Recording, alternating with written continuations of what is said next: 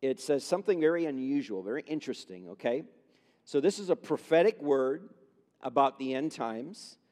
And right in the midst of this, it says in verse 8 In that day, the Lord will defend the inhabitants of Jerusalem.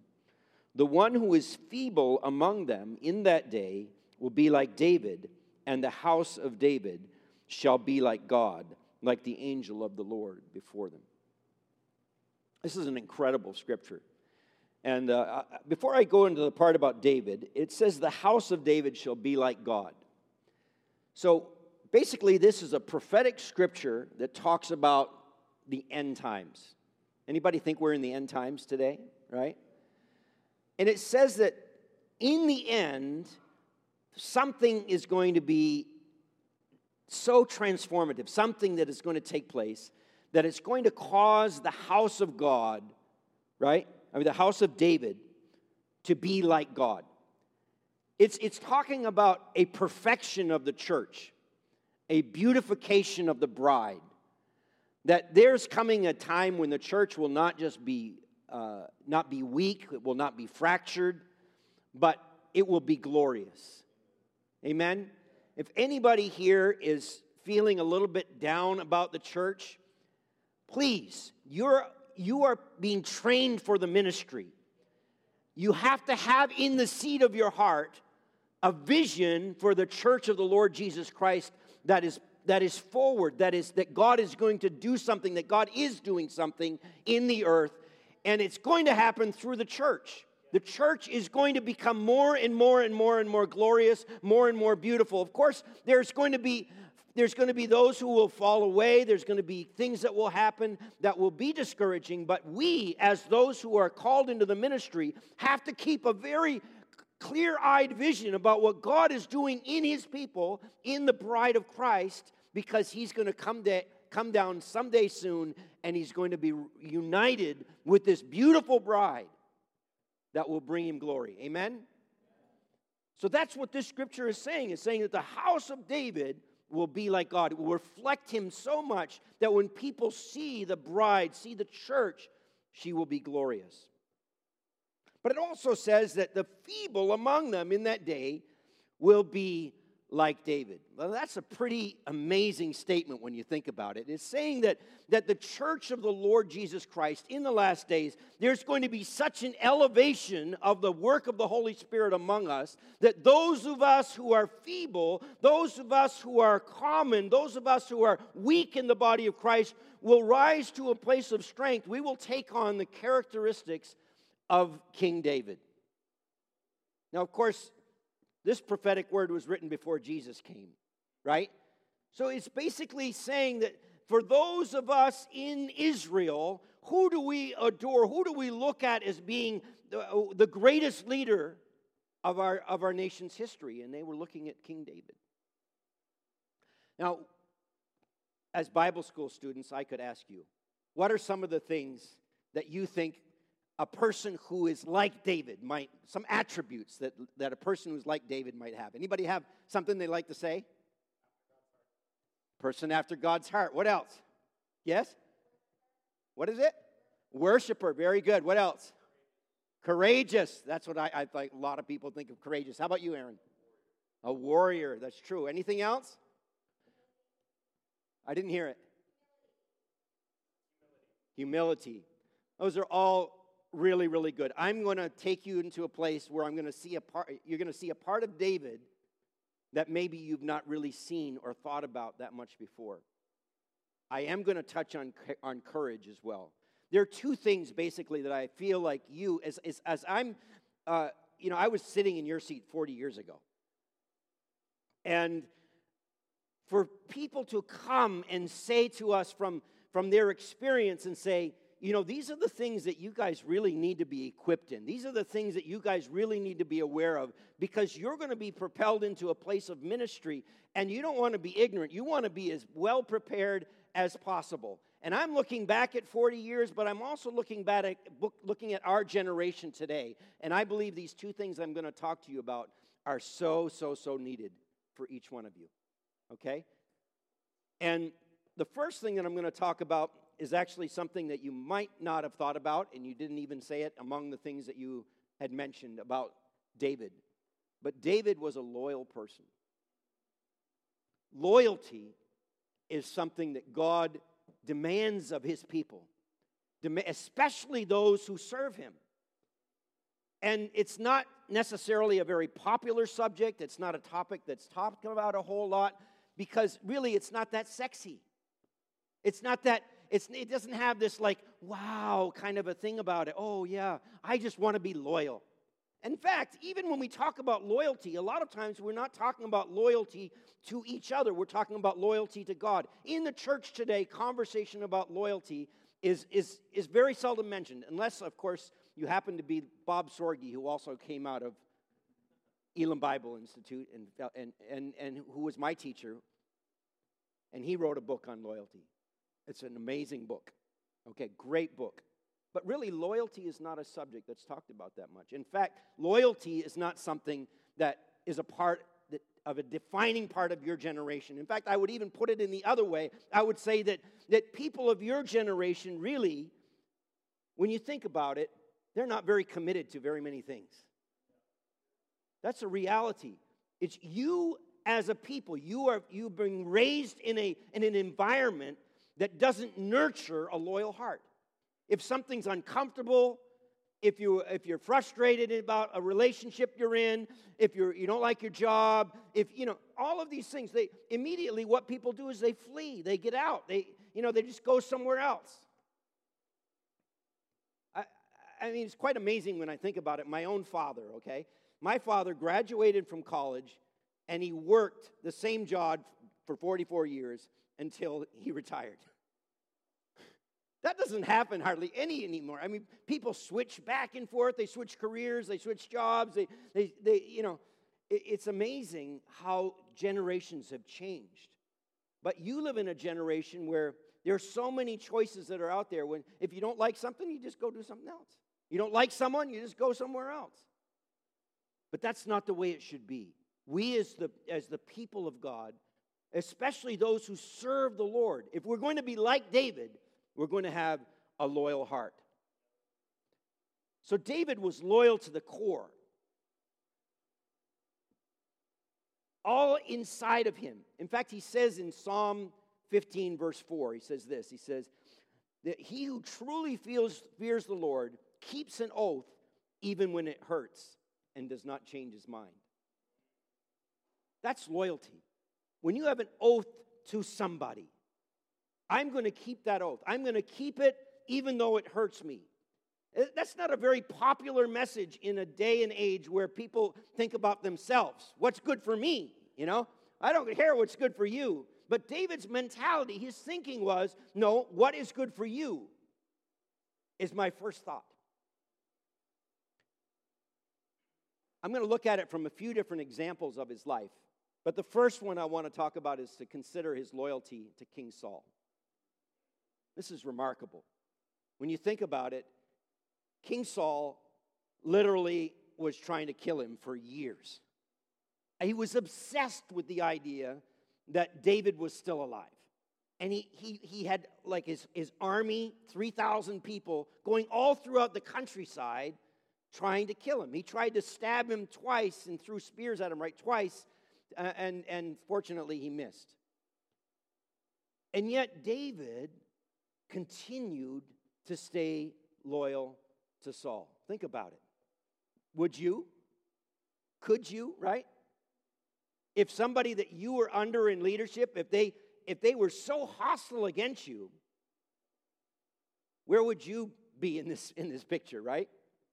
You'd go find another king. I mean, you go find another ruler, right? You go find some. But David left us with with this very, you know, when we talk about being like David, we have to think about what he was really like in life.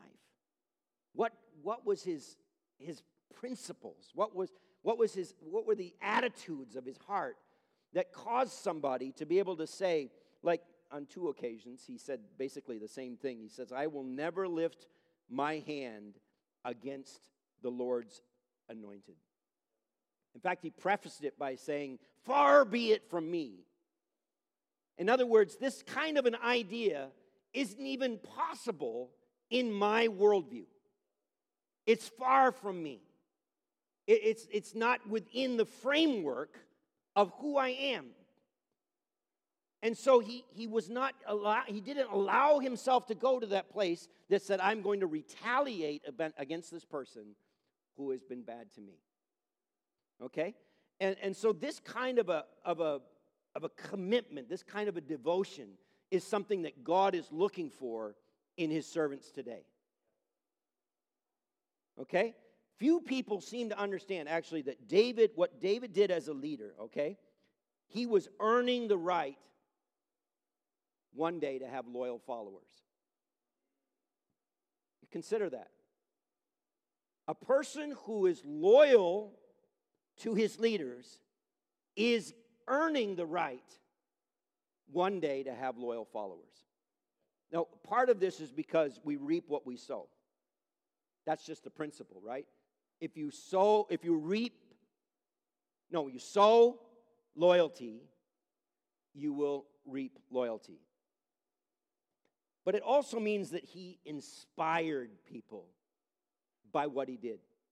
You realize um, if you go to First uh, Samuel chapter 22, you see where, where David fled to a cave, the cave of Adullam. And when he fled to this cave, um, if, in verse 1, it says, He departed from there and escaped to the cave of Adullam. So when his brothers and all his father's house heard it, they went down to him there and everyone who was in distress, everyone who was in debt, and everyone who was dis- discontented gathered to him. The three D's the distressed ones, the indebted ones, and the discontented ones. I mean, this was a motley crew. This was, this was a group of people who had bad problems. And, you know, it's kind of like, let's commiserate together with everybody else who's having problems in life. I mean, if that's not bad enough, they're having to live together, 400 people living together in a cave. So you think about that. You know, you're going to argue about who's got the best rock to sleep on.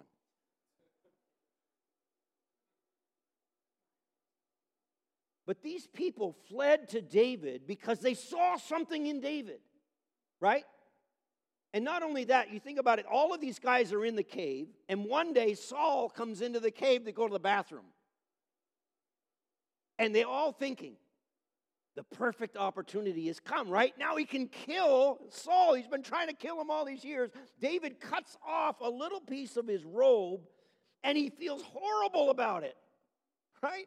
It's not like he can't even put his hand to his clothes and, and tear a piece of cloth and feel good because he departed from his principle. He wasn't honoring this man. It's amazing, isn't it? But the other side of that is that all of these people who were in the cave with him saw with their own eyes what a man of God looked like. A man of God was not going to be disloyal under any circumstance because it was his in his heart he was loyal to the core. And you know what? This inspired and awakened the potential of the people that were in, that were in that cave with him. Those people that were in that cave with him they followed him to the death. He took that group of people who were in debt who were discontented they were discouraged they were depressed they were they, they had the whole shebang. They had everything. They had been rejected by people, and they'd found in, in David this, this guy who at least would take them in. And then he trained them to become one of the greatest forces ever known to man. I mean, that group of people destroyed armies of tens of thousands of people. You understand? They, they, there was something about what he was able to shape and mold in them because they saw in him somebody who was, yes, he was a warrior, yes, he was courageous, but this thing about being loyal stuck with them because these people would be loyal to David to death. I mean, you think about it in um, 2 Samuel, verse 23, you have this list of all of these, uh, these people that David had in his army the, the 30 and the, the, three, the three that were, uh, you know, especially above the rest of them, and, you know, people who killed 800 people against one people who killed 300 people against one, a, a guy that, that stood in a lentil field, you know, with a, with a jawbone of a, of a donkey and, and just, you know, was, was going around and, and, and, and, and killing people. It's amazing what loyalty can inspire. When they saw loyalty in David, they were loyal in return. There's this amazing story, actually, in the same chapter in 2 Samuel 23, uh, where it talks about how one day David was, was with his men and he had this longing. He said, Oh, I really, I wish I could have a drink of water from the well in Bethlehem. He was raised in Bethlehem. He knew the well water there. He was, you know, probably drank from it quite often. But the problem was is the Philistine army was occupying Bethlehem.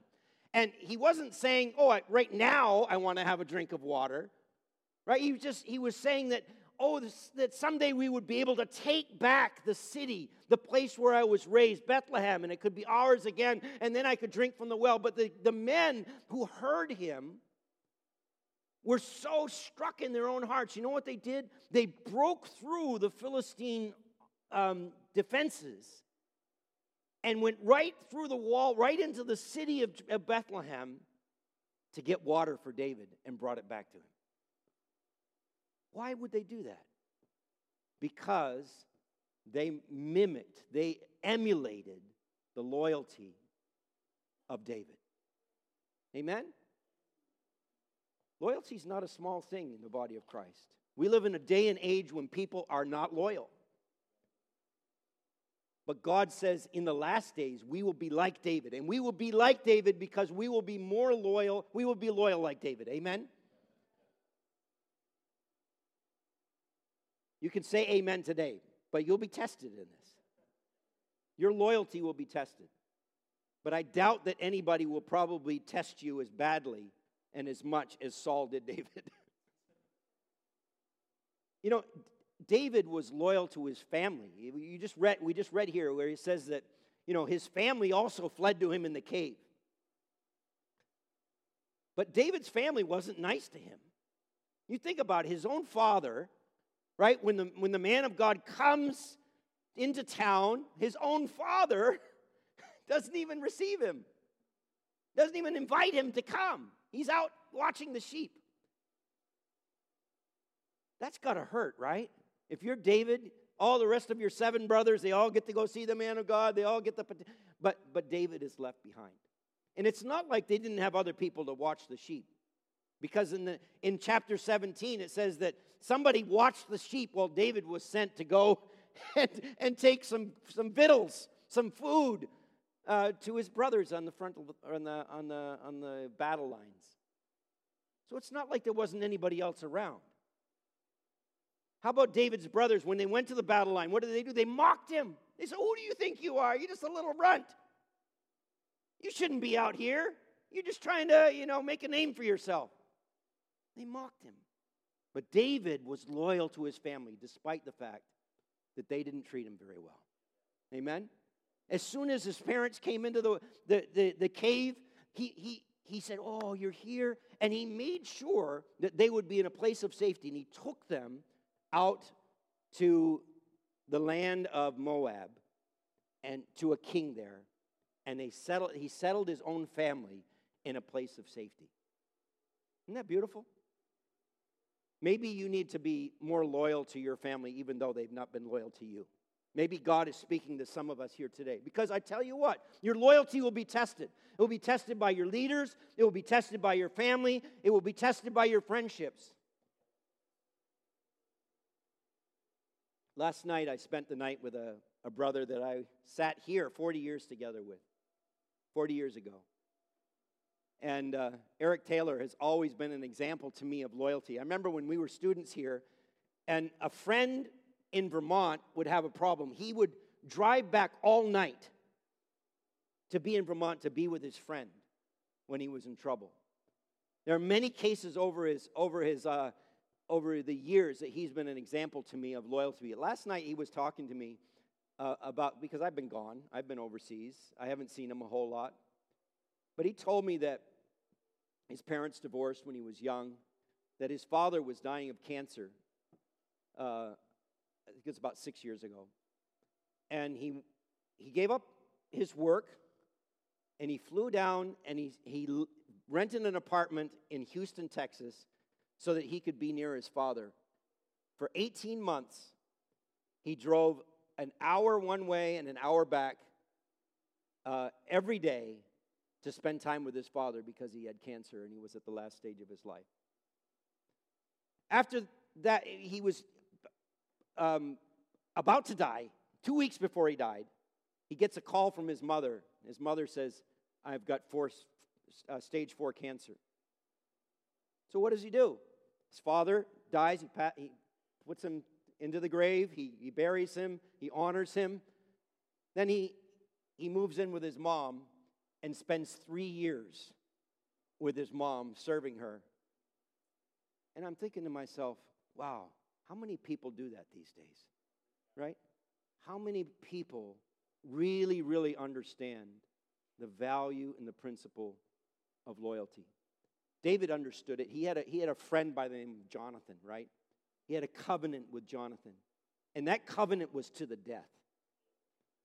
In fact, this is, these were the words they spoke to each other as they had a bond that they formed. They said, Whatever you yourself desire, I will do it for you. Isn't that amazing? You think about the loyalty of that kind of a statement that says, Whatever you desire, I will do it for you.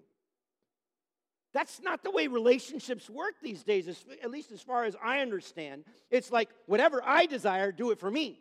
Isn't that what people think these days? It's kind of like that relationships are, are, are pretty much about me, what I can get out of this thing. But this relationship that he had with John, that he forged with Jonathan, was whatever you desire, you yourself desire, I will do it for you. What's amazing is that even after Jonathan died, years later, David, you know, he's got a kingdom to run.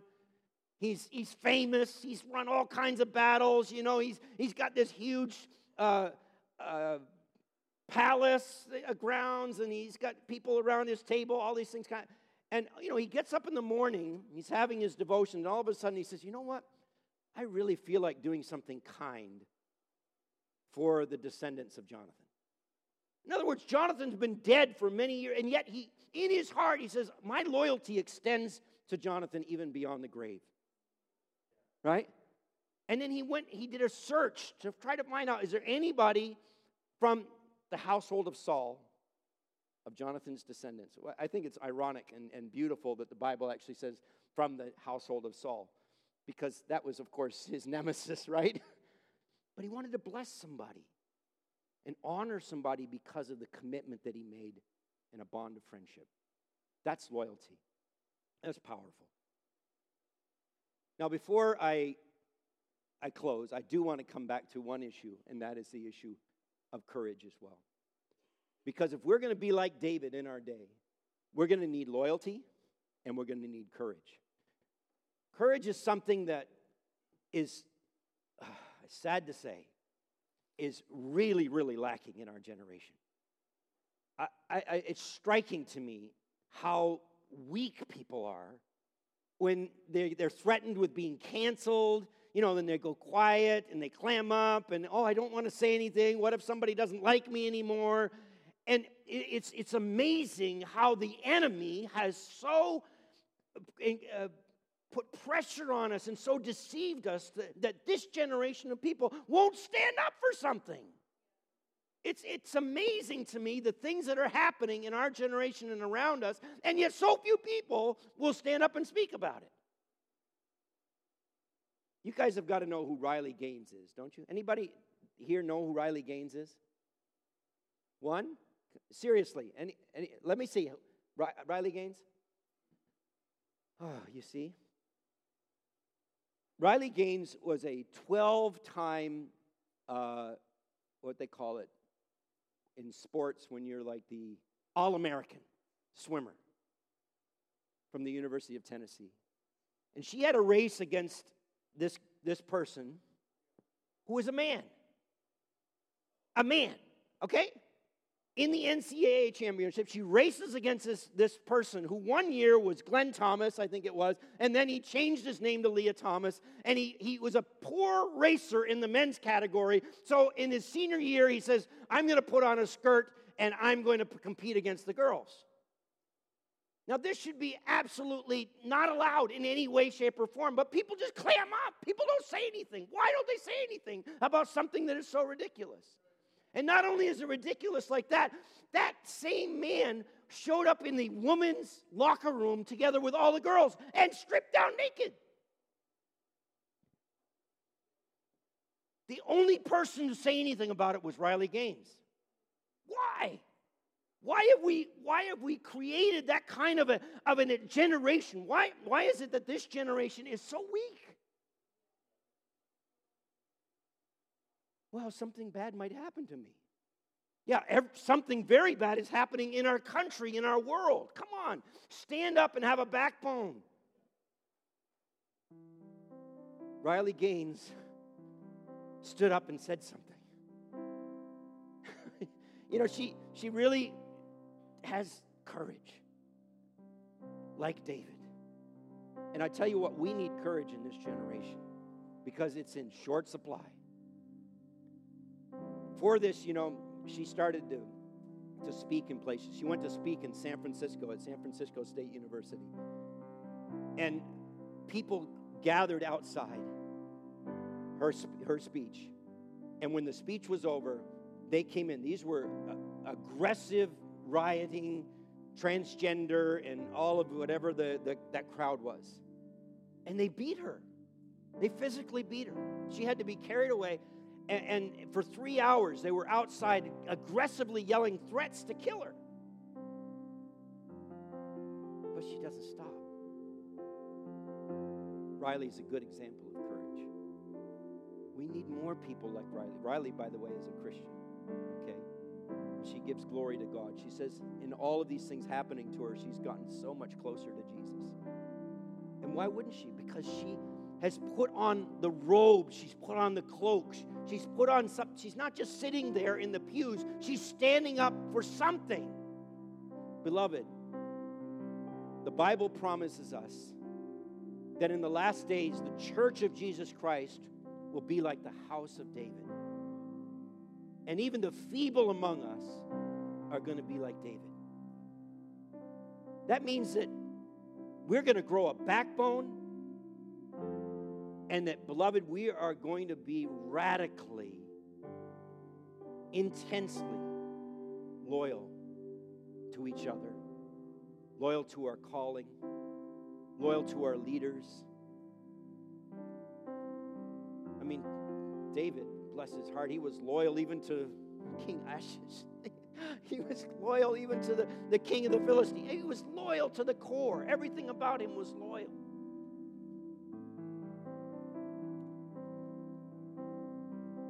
I, um, before I close, and I've only got a couple minutes,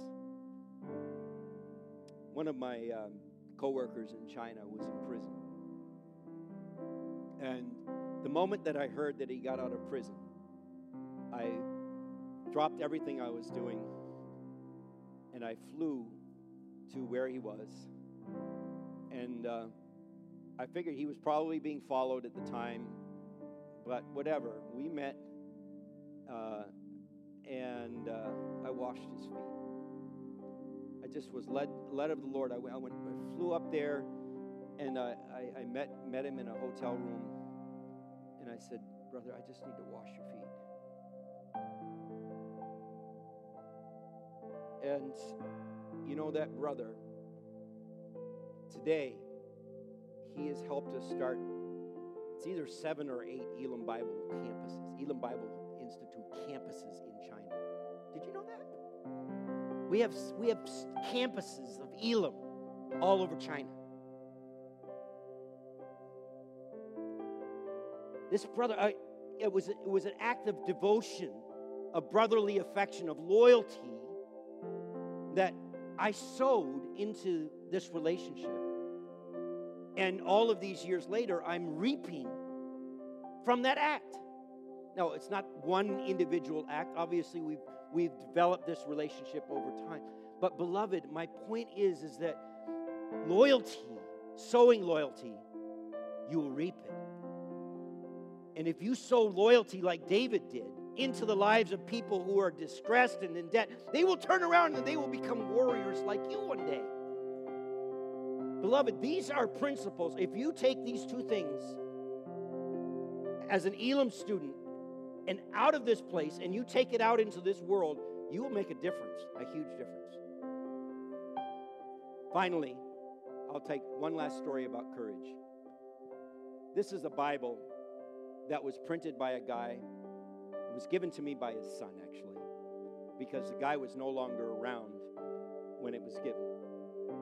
Because this Bible was printed in an underground press in China during the Cultural Revolution. When it was discovered, this man was taken to a, a, a sports field, a stadium, and he was publicly executed. But in those days, the Bibles that they used, to, that he produced because of his courage, inspired the lives of so many people to give themselves to God. Beloved, in the last days, we are going to be like David. Anybody want to be like David out there? Anybody want to be? Hallelujah.